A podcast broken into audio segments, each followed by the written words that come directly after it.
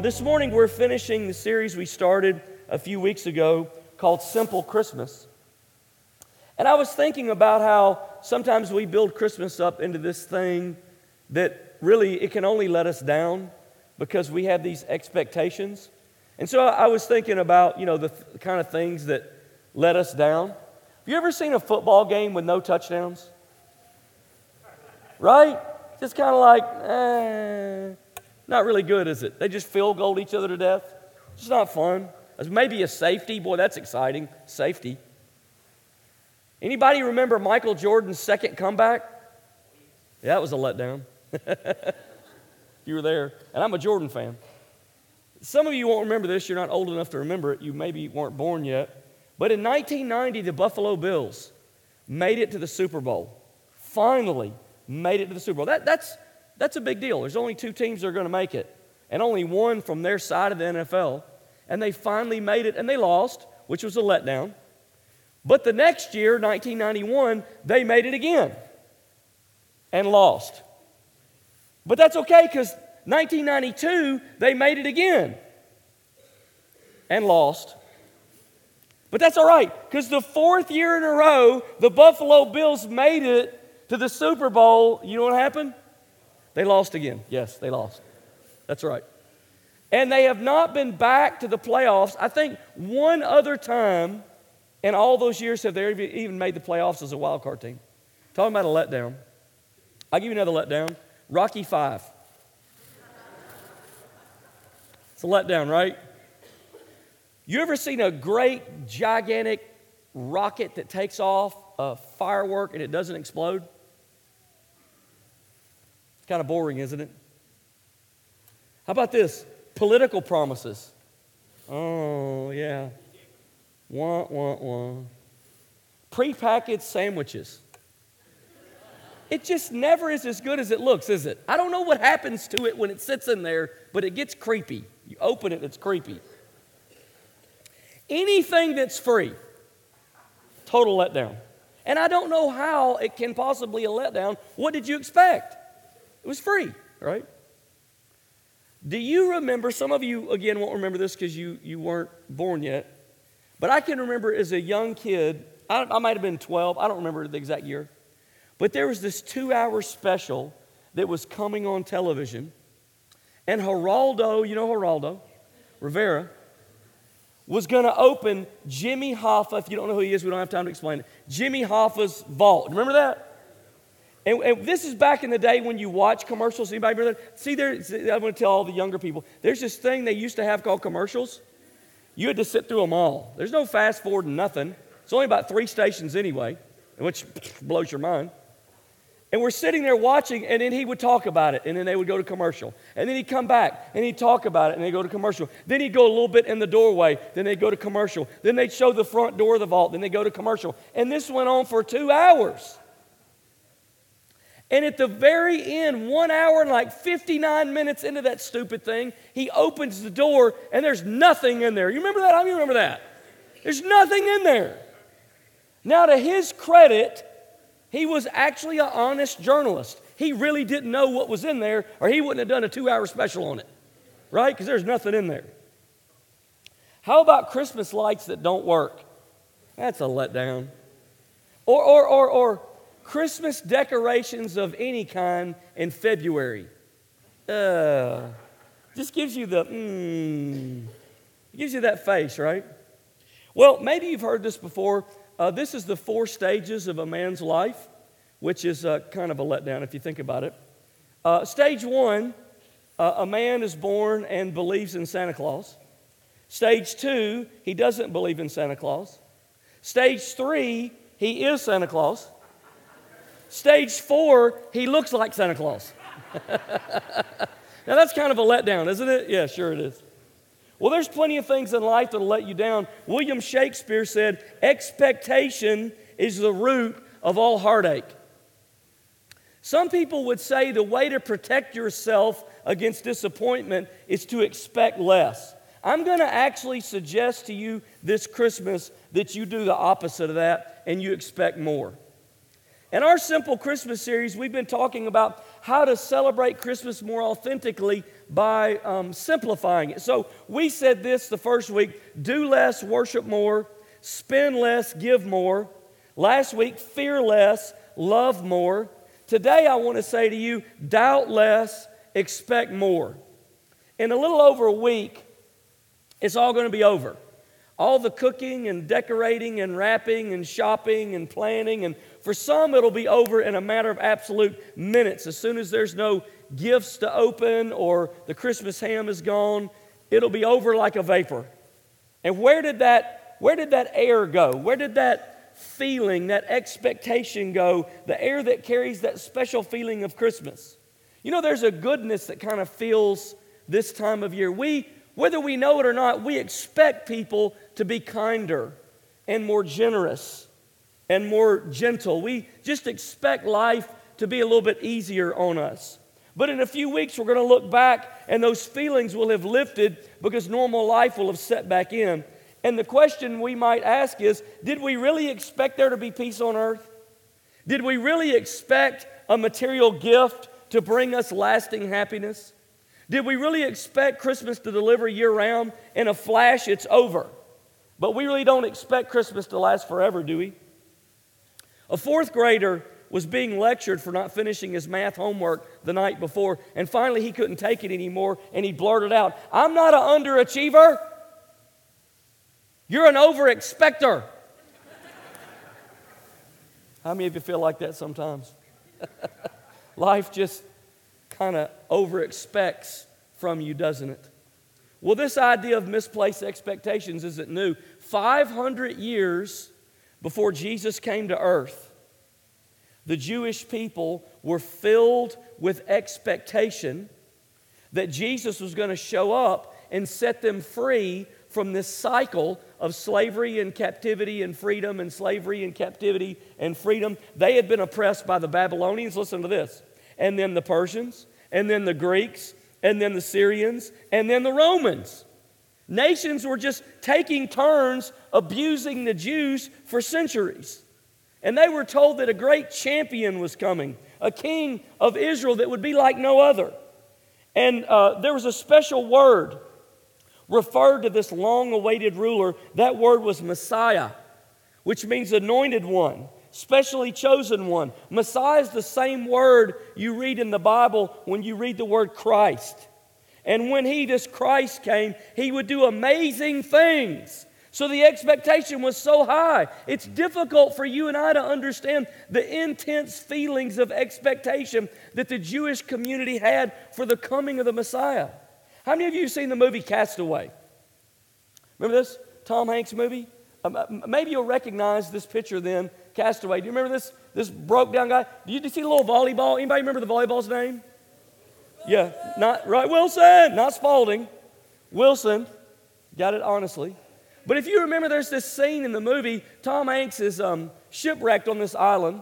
It's uninhabited. He can barely survive. There's nobody on it. He can't get away. He can't get off the island. And he befriends this volleyball that he talks to. But he also happens to have a picture of his fiancée with him. And he pulls the picture out, and he looks at it every day, because the picture gives him hope. And he keeps thinking, one day I'll get off this island and I'll see her again.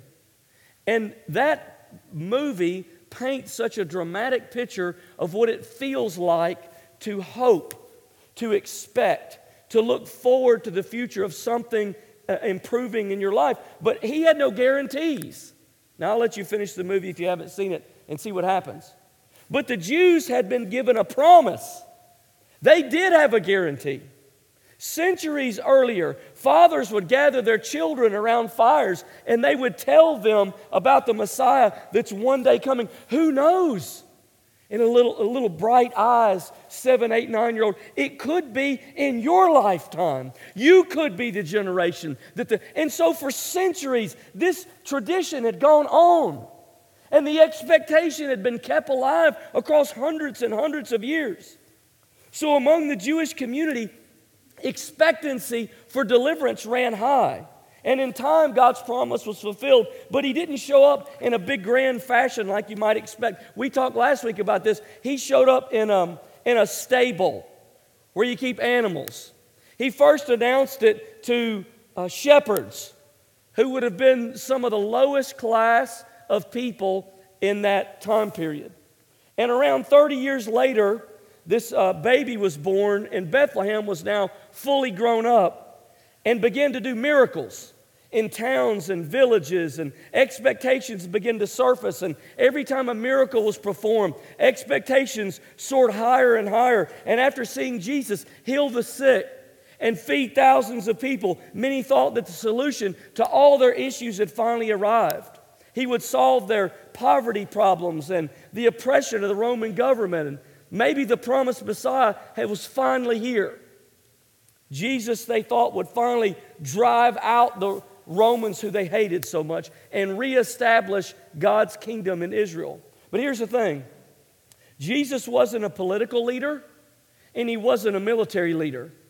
He wasn't performing to expectations. Now, that's a good thought. Maybe in some way, God has not performed to your expectations, and it's caused a gap, a frustration, a misunderstanding. So there's this guy in Scripture that was the most, I don't want to say most trusted, but maybe one of the most trustworthy prophets that was around in Jesus' time. He was named John the Baptist, and he got really confused. He was faithful. He was sacrificial. He was the real deal. But he got confused. That's encouraging to me, because it reminds me that you can have an authentic and a real faith and still get confused and still struggle with doubt sometimes.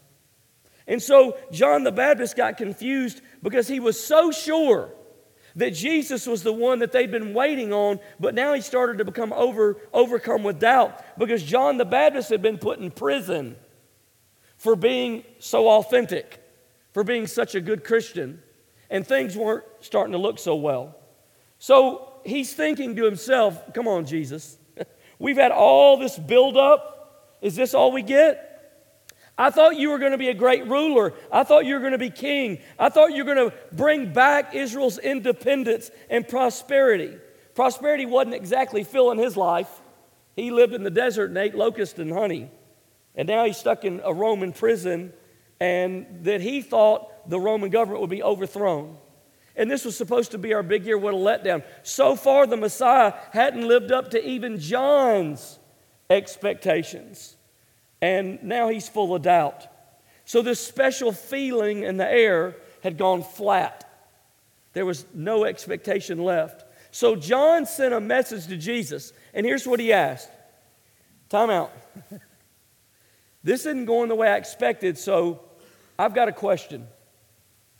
Are you the Messiah? Like, are you the real one? Are you the one we've been waiting on? Are you the one we've been telling our children about for centuries? Or should we look for somebody else? Now, I want to read to you in Matthew 11, Jesus' answer to John. Here's how Jesus answered, with no pretext. Jesus replied, verse 5, "Go back and report to John what you hear and see." So what do you hear, and what have you seen? Not what I tell you. What have you heard, and what have you seen? The blind receive sight, the lame walk, those who have leprosy are cleansed, the deaf hear, the dead are raised, and the good news is proclaimed to the poor. Go back and tell John that. A letdown? No. This wasn't a letdown. This is exactly what God had promised 500 years earlier. So much so, Jesus is actually quoting from a chapter in the book of Isaiah where we get three beautiful pictures of what the work that the Messiah would do. It says this, that he would exchange a crown of beauty for ashes.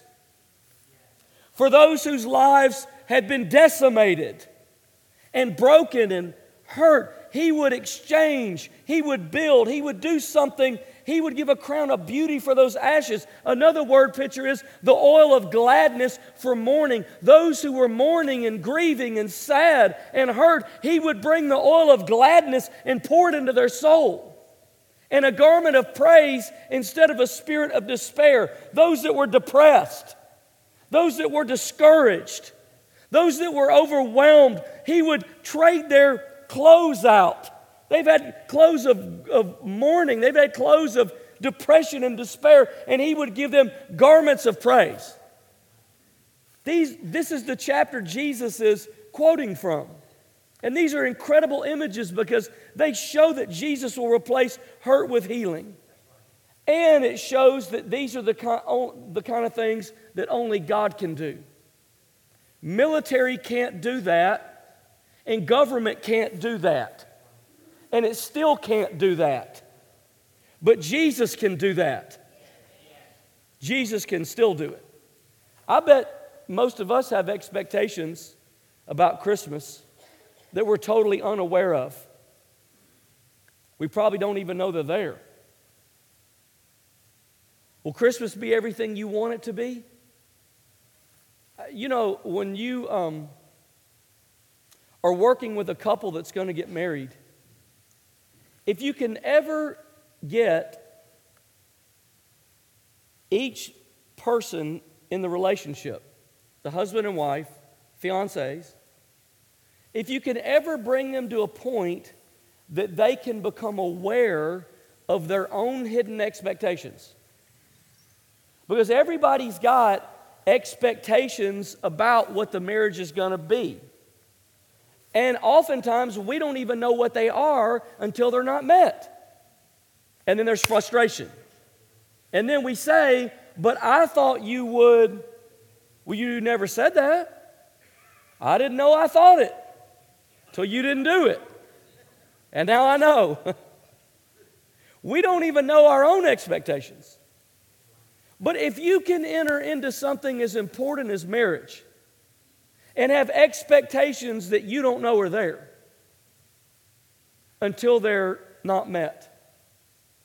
I wonder if you might have expectations about God or about Jesus or about Christianity or about Christmas that you don't know are there until they're not met. And I wonder this year if you might have some anticipation or hope or expectation. Will Christmas deliver on all the hype? Well, maybe we're expecting too much out of Christmas and not enough out of Jesus. See, Christmas can't free us from addictions, diseases, guilt, bondage of our own failure. Christmas can't heal our hearts or our relationship with Jesus. Usually we expect too much out of life, said another way, and not enough out of Jesus. But Christmas is a great time to think about this. Because Christmas does remind us that God does miracles. Well, let's think about it for a minute. Far as I know, there's only ever been one virgin that had a baby. That's a miracle. That's a legitimate miracle. God, who is an unlimited, supreme being, became a baby. That's a miracle, right? And for the last 2,000 years, God has been saving people in every nation and in every language all over the earth. That's a miracle. For the last two weekends, over 100 people prayed to receive Christ at Scrooge. That's a miracle. It's a miracle. It's not just because we decided to do something. It's an act of God. Now, we're not too sophisticated or educated or technologically advanced that we don't still need miracles. I'm grateful today we have a God that still does miracles. Matthew 19, 26. And as we read this, I want to ask the worship team to come. Jesus looked at them and said, "With man, this is impossible, but with God, all things are possible." I was thinking about today. Do you believe that? Do you believe everything's possible with God? As I was praying about service today and our prayer time, I had this clear thought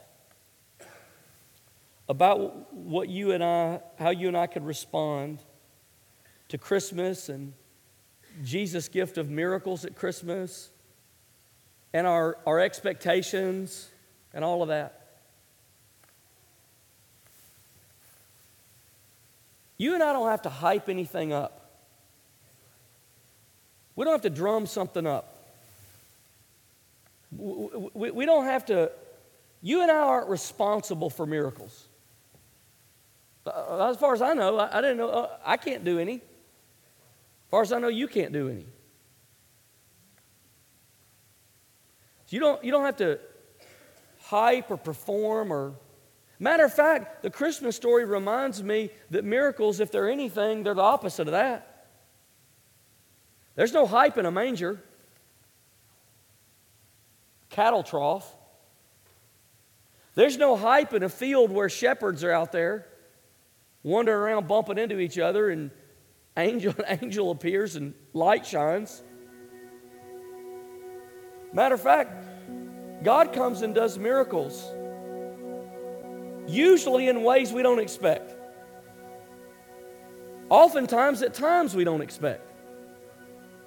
So maybe you think, well, this isn't the right Sunday. Or we don't have any buildup, or it's rainy outside, or there's people that didn't come today, or whatever. And God says, what are you expecting? This is the God that shows up in the barn where the animals live. He doesn't need an introduction. He doesn't need hype. He doesn't need a build-up. He doesn't need drama. He doesn't need you and I to perform. He just needs you and I to ask. Isn't that our role? Just ask. So today as we pray, I'm grateful we have a God who invites us to ask. What if I ask and nothing happens? What if you ask and something does? What about that? What are you going to do with that? Well, the mood's not right, the song's not right, the whatever's not right. How would you not even know? Most of the stuff I read in Scripture didn't look right, but it happened. I want to ask you to stand with me. I want to ask our prayer team to come. We've ended a little early this morning because I want to allow some space for us to ask God for a miracle. Would you close your eyes with me and just kind of shut in for a minute? You may say, you know, a miracle, that's a big thing. And your first reaction may say, you know, we're good. I don't need a miracle. Let me word it differently. Is there anything in your life that you need to happen that only God can do? Well, that would be a miracle. Maybe there's a diagnosis you just received. Sickness. Maybe there's healing. Maybe there's an addiction in your life you just can't conquer, and you've lived with it for so long, you've accepted it'll never change. And there's a God today who invites you to ask for a miracle. You don't have to do anything. You don't have to be hyper. You don't have to be a super Christian. All you have to do is ask. Maybe today you're fighting depression. God just wants you to ask. Maybe you're discouraged, overwhelmed. There's an unmet need. There's a relationship. There's a place that you're stuck. Maybe you need a job. And you just need God's help. That's all. This morning, I'm just going to ask you to doubt less and expect more. You want a simple Christmas? This is as simple as it gets. Just turn to a God who's a good Father who loves you and who will work supernaturally in your life. Just give His presence a chance to fill this moment. With nobody looking around, today if you say, I just need God's help. Something in my life I need God's help on. Would you just lift your hand and say, that's me. That's me. I need God's help. I just need His help. There's a place. Come on, there's a place. I need God's help. Come on, no pride.